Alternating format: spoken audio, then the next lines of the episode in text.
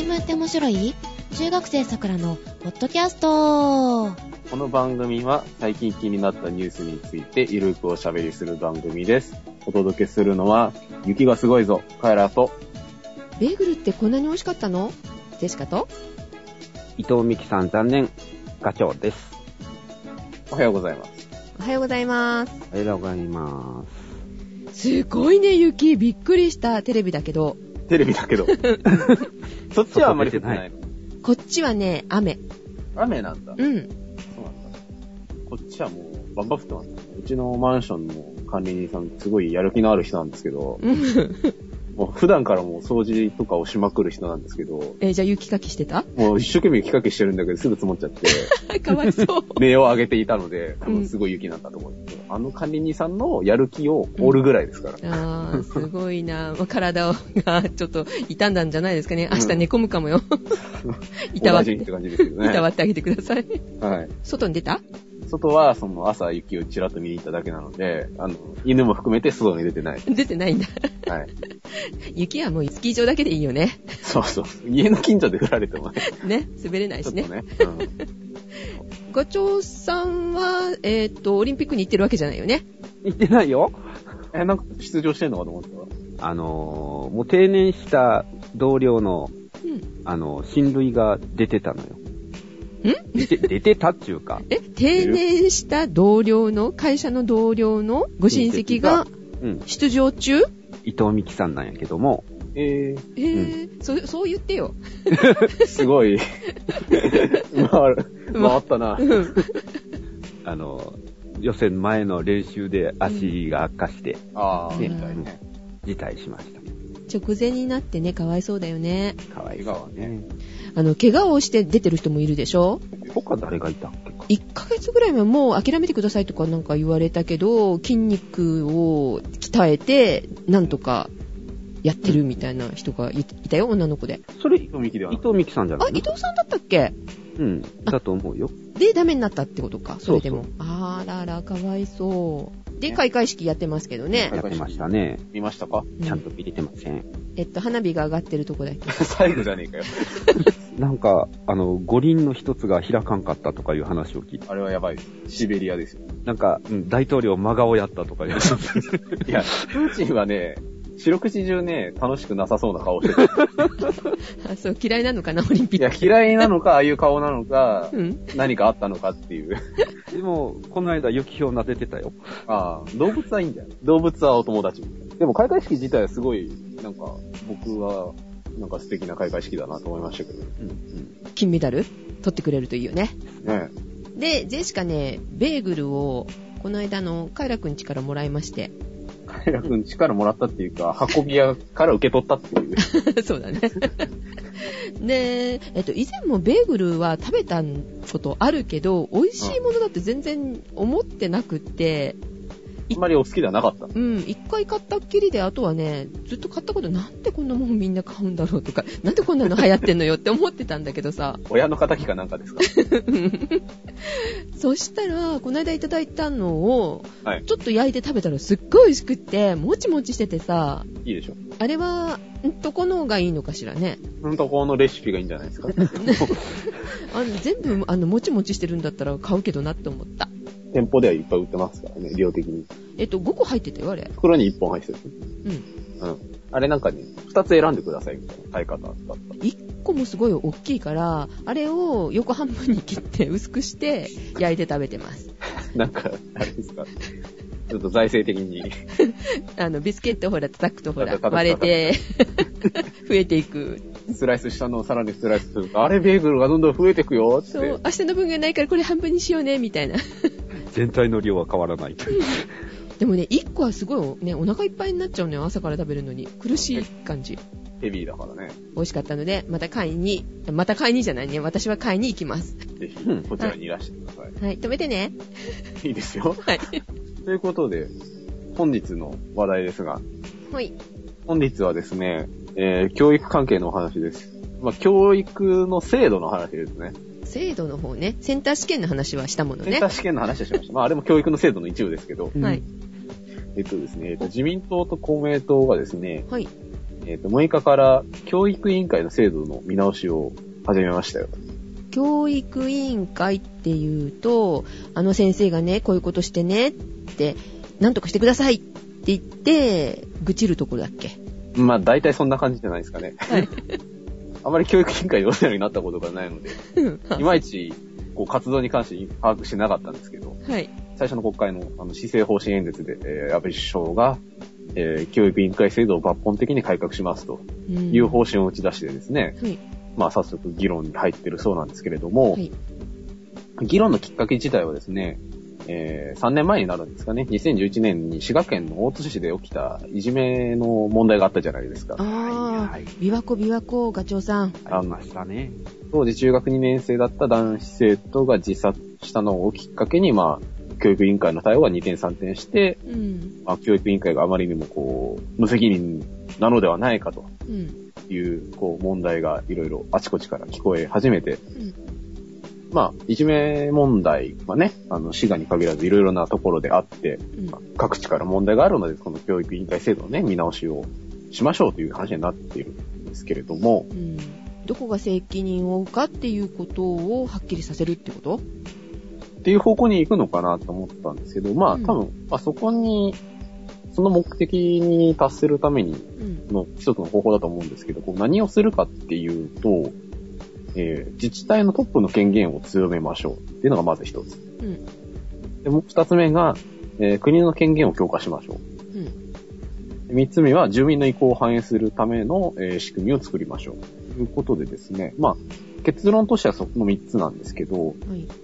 えー具体的に言うと、えーその自治体のトップですね。だから、まあ、都道府県、あと市町村レベルで教育委員会ってのはあるんですけど、うん。首長がどんどんその教育委,、えー委員会制度にこ、この、なんていうのかな、関係していくようなシステムにしていきましょうといううん。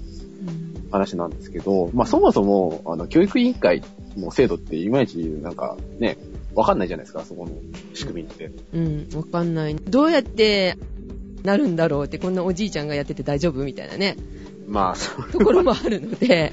それは個人差があるじゃないですか。まあ、まずその教育委員会制度がいつできたのかっていうところからね、うん。見ていきたいと思うんですけど、うん。これは戦後なんです。できたのが。うん。きっかけが、GHQ の要請でアメリカから、えーその教育施設団っていうのが来て、うん。で、その教育施設団がですね、その日本の教育制度を見たところ、えー教育委員会というものが必要なのではないかというふうな要請を出して、1948年に文部科学、あ、文部省ですね、当時文部省が、えー教育委員会を設置したことでできた組織ですと。へえ、輸入したんだ。舶来品です。で、まあ、なんでそのアメリカの教育施設団が教育委員会制度を、えー設けるようにしなさいと言ったかというと、はい。まあ、戦前のね、教育制度の反省があったっていうのが非常に多くて、うん。戦争の手段として、あの、軍国主義をですね、学校教育に持ち込んだと。天皇制だとか、うん。あと神道ですね、国家神道を、うん。まあ、道徳教育みたいなところに使っていったことで、うん。その国民全体をね、その戦争に導いて、導いていったのではないかというところで、うんえーその教育の問題と政治をそれぞれ独立させましょうとうん。いう目的でできたのが教育委員会なんですね。なので基本的に、えー現在の教育委員会制度っていうものは、えー地方自治体の首長っていうものは関わりがないようになってるんです。決定の方針に関しては。関わらないのね。そう現状関わってないんですけど、うん。あまりにもその今の教育委員会制度っていうものが頼りないというか、うん。あまりにもその行動力がないため、うん。えー地方自治体の首長が中心となってこれを導いていく必要があるのではないかとうん。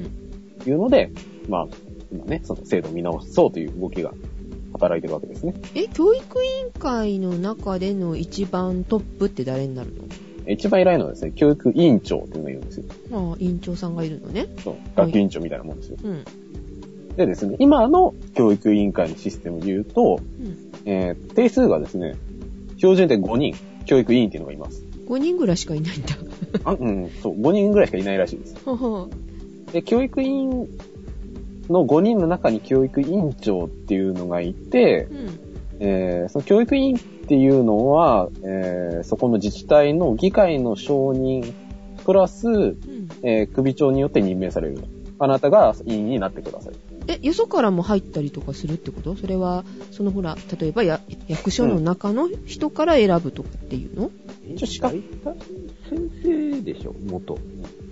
で資格自体は、えーそこの地方公共団体の首長の、うん。えー非選挙権を有するもの。だから、えー村長なり、村議会委員なり、えー市長なり、市議会委員になれる人。で、公民権停止となってない25歳以上の日本国民、日本国籍を持っている人というのが条件ではですと。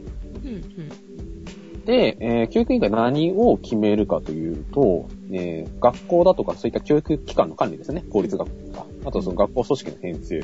どこに学校を置きましょうとか。うん。えーあそこの学校は、あの、人数が少ないので潰しましょうとかそういうやつですね。で、あと、教育課程。教科書。うん。まあ、どんな教材を使ってどんな風に教育していきましょう。うんとか、あと、教育職員の身分取り扱い。まあ、人事ですよね。うん。あと、社会教育だとか、あと、学術だとか、文化に関する事務を、えー管理したり執行していると。まあ変な人は任命しないだろうけどさ、うん。割と自由に選ぶことができるのはできるのね、これ見てると。まあね、ただ、そのさっき、住民の意向を反映するために仕組みを作りましょうみたいなことは言ってるので、多分現状、うん。あんまり流動性が高くないのかなっていう感じはしますよね。多分うんあのー実際問題そうなのかわかんないですけど。うん。で、その教育委員会っていう5人のチームの中に1人教育委員長っていうのがいて、うん。で、教育委員会の委員長が委員の中から1人、教育長っていうものを選ぶんですね。うん。で、この教育長っていうのが、えー教育事務局っていう、まあ実際の、あの、執行とかを、えー司ってる局があるんですけどう、ん。そこを指揮監督する、えー役職が教育長っていう。で、ただ実際の現場の指揮監督自体は教育長が事務局に対してやる。うん。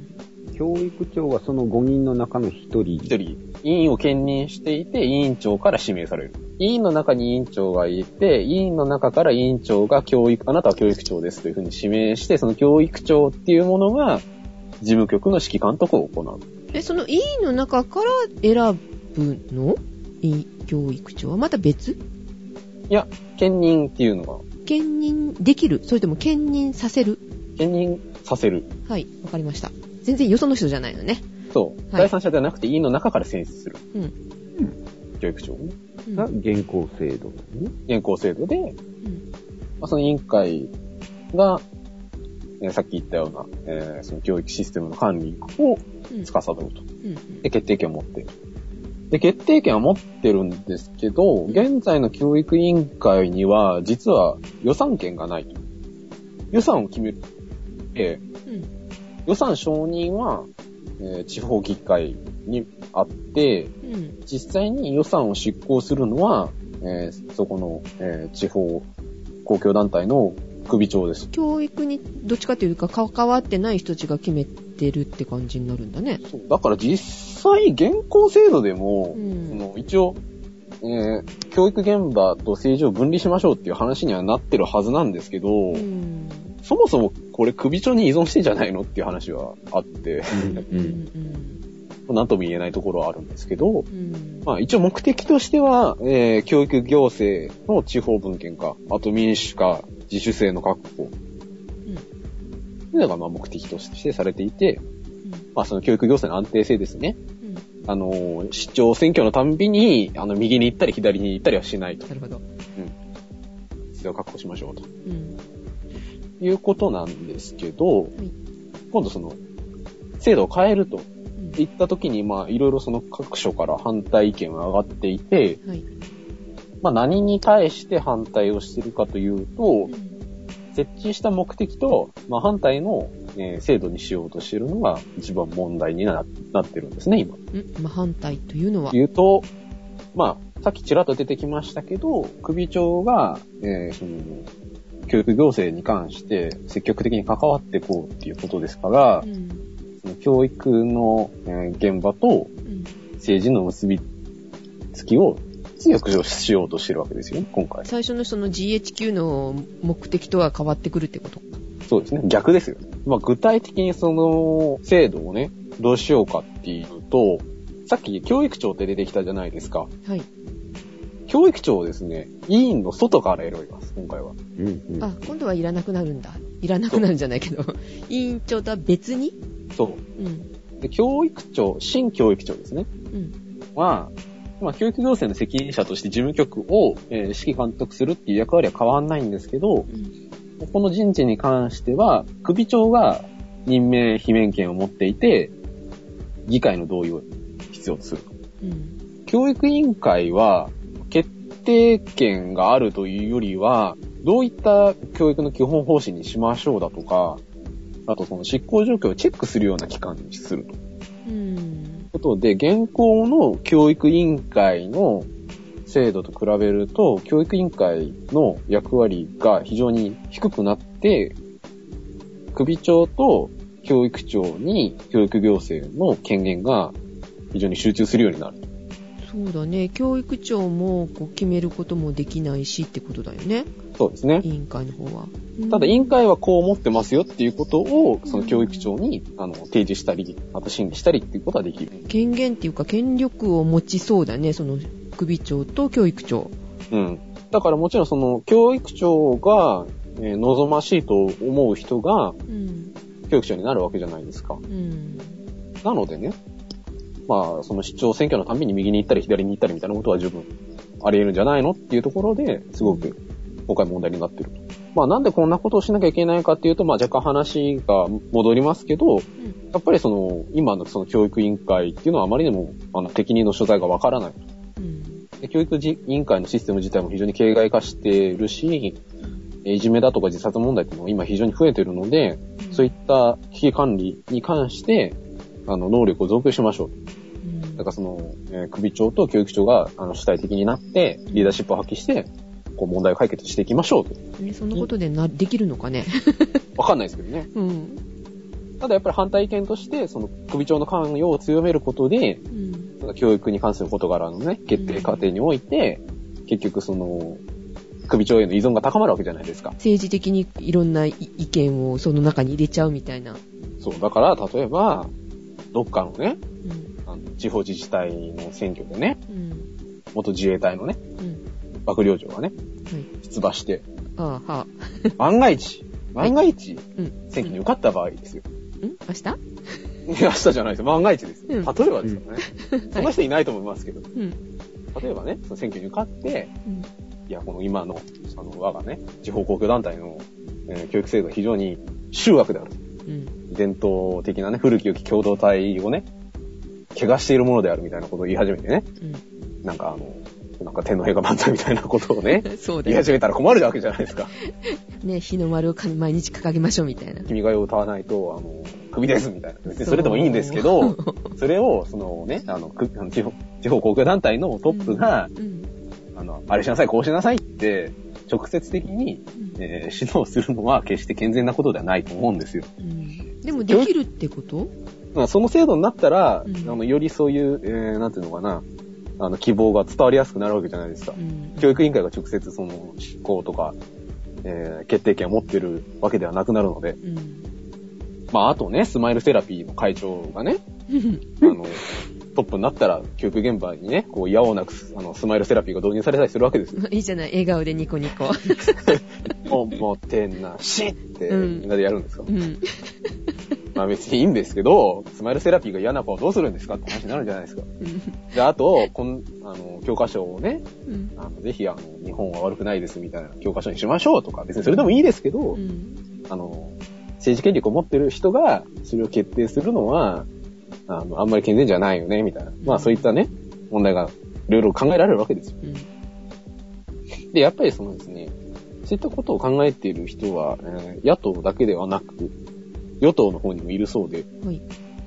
で自民、公明のですね、党内では、教育委員会が最終的な権限を持つ形は変えないまま、現行のまま、うん。教育方針に関しては、自治体のトップも議論に関わって決定できるような折衷案が検討されていると。うん。うん。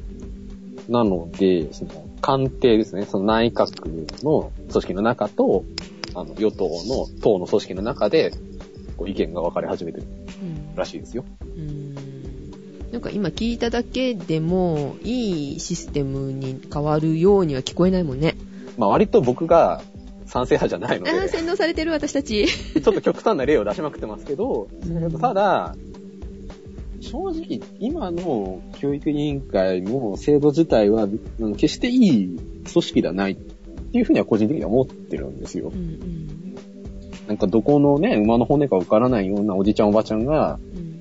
よくわからないままに、その教育制度を決め、そのいざ人が死ぬと、いや、私のせいじゃないですみたいなことを言い始める組織は非常に良くはないと思うのでう、ん。何らかの改善はしなきゃいけないと思うんですけど、うん。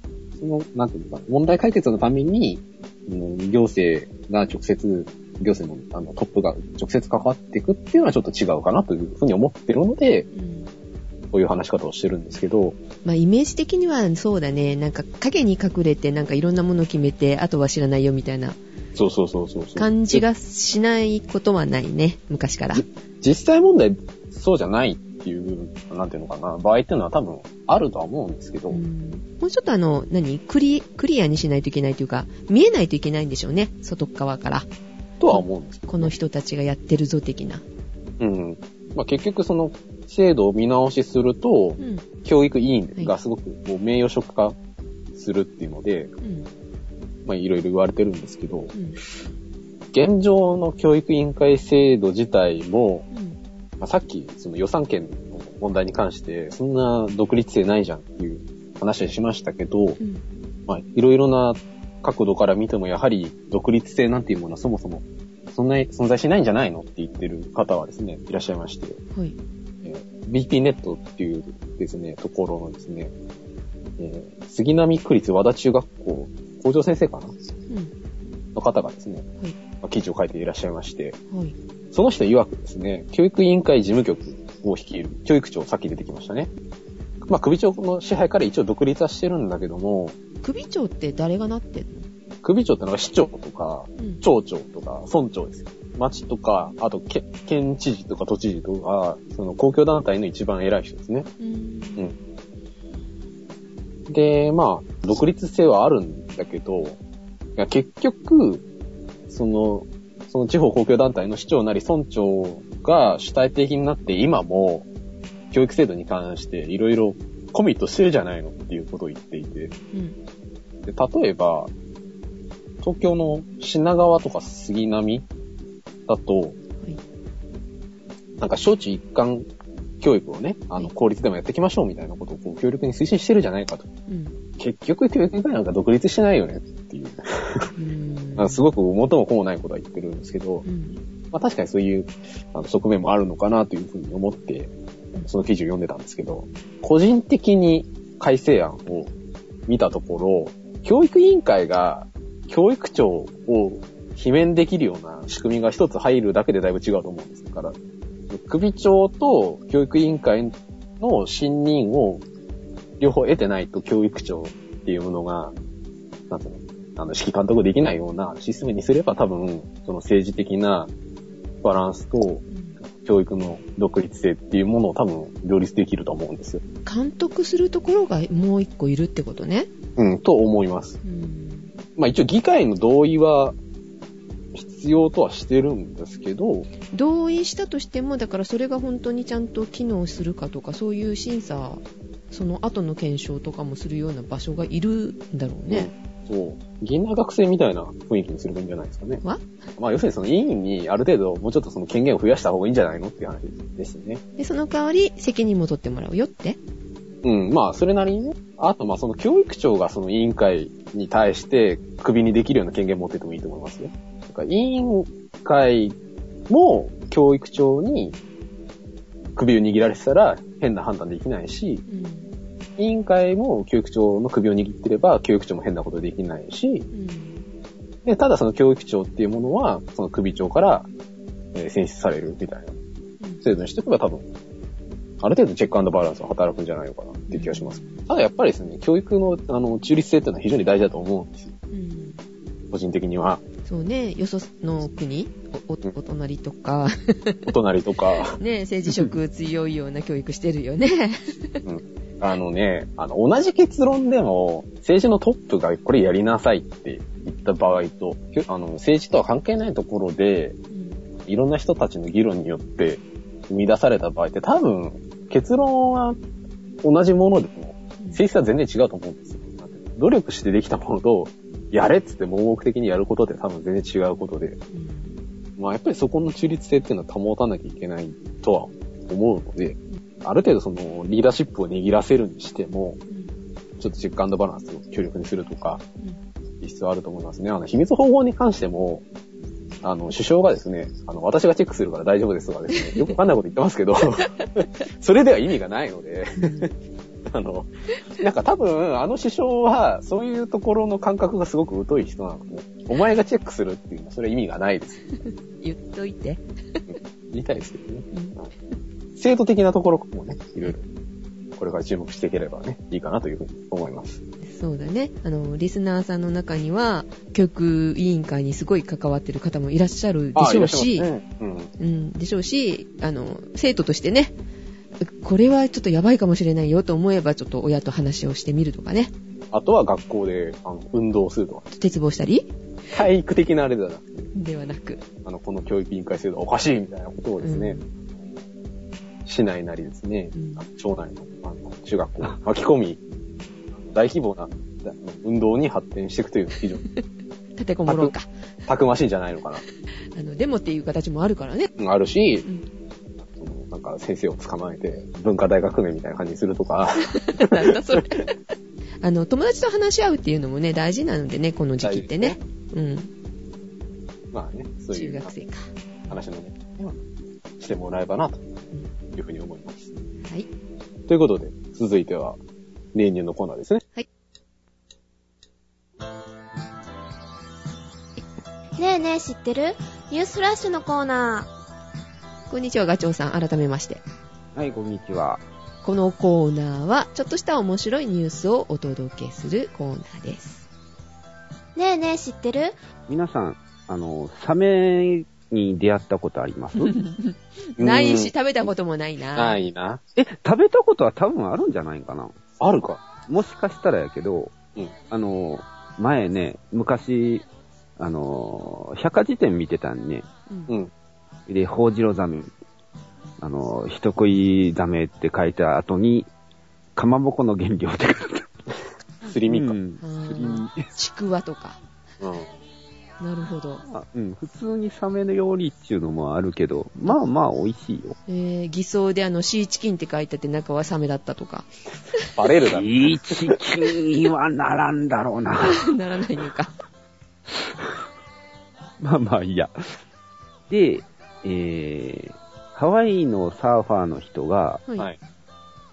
なんかヒレが、こう、海面に出てるのが近くにいるなって思ってたらしいのよ。フカヒレ？フカヒレだけヒレ単体？いやいやいや。はじめは、エイかなって思って、そんなに気に留めてなかったんやけども、うん。うん。どうやらサメやったらしく、うん。どんどん近づいてきて、うん。で、まあ、襲われたわけですよ。あ、上手じゃないですか。上見たことないけど。ないんだ。え？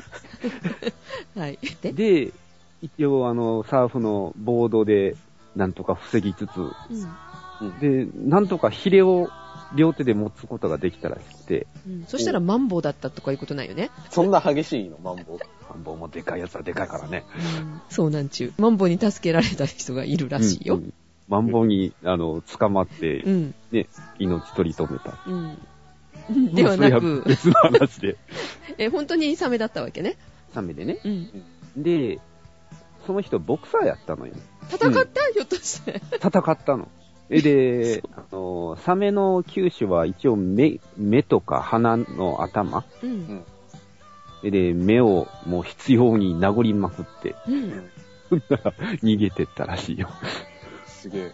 サメに白兵戦で勝ったのか。そうそう。サーフィンする人はボクシングを習いましょうって言ったい。サメのいないとこでやれよ。あと、なんか聞いた話では、あの、電、電池っていうか、電波っていうか、うん。この電流に敏感らしくて、うんおうあの、電池を投げ込むとそっちに行くらしいけどね。電池の方に行くんだ。うんうん。電池持ったまま終えてたらやばいよ。えー電池が好きなの？あの、鼻のところうんに、そういう電流を感知するものが、そういう器官があるんよね。うん。サメとかエイって。うん。で、それで、あの、獲物を感知して、うん。食らいつく形なんやけど。まあ、そういった形で、まあ、関係があるんじゃないかな。うんじゃあサーフィンする人は腰に電池をぶら下げてしましょうっていう話ね。いつどのタイミングで投げるかっていうのが非常に難しい。とりあえずはジップロックに入れて。電気分かっちゃうでしょ。そっか。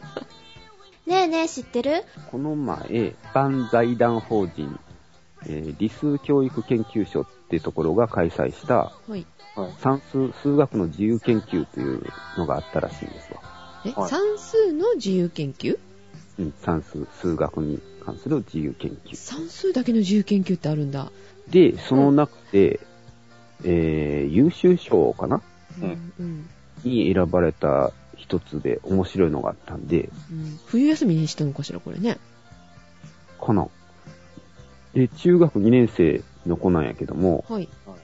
あの、走れメロスってあるじゃないですか。はい。太宰を。ね。うん。あれで、メロスの全力を検証という形で研究結果出しまして、はい。うん。メロスが、に走ったのかとかそういう。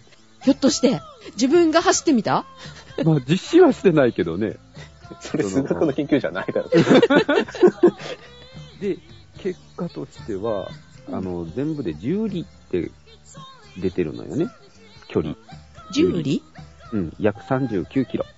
?40 キロ近くって言ってことだよね。うん。はい。それを約10時間ぐらいで、もう走り切ったいう形になってんやけども、マラソンより長いんだよね、これね。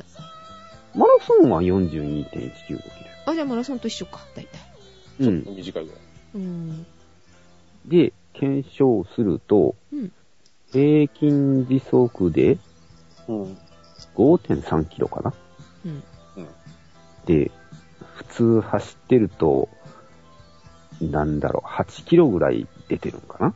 まあ、いろいろ途中でいろいろ合ってるんで。山賊に襲われたりね。そう、山賊に襲われたとか、うん。ちょこちょことあるんで、うん。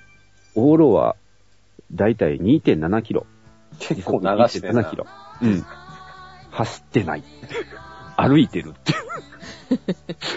最後に視力を振り絞って走った、走ったとされるラストスパートに至っても5.3キロやったと。うん。割と余裕がある。うん。走れメロスじゃなくて、走れよメロス。あ、走れよ。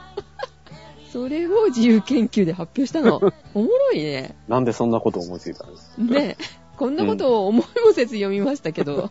もう話忘れちゃったけど、あれ何日間でついたんだっけ？3日間の3日だまあ、あの、教訓としてじゃないけど、ねあの、約束を守りましょうみたいなお話、うん。うん。まあ全力を出しましょうみたいな。全力はでも出してなかったってこと？出してなかったっていう。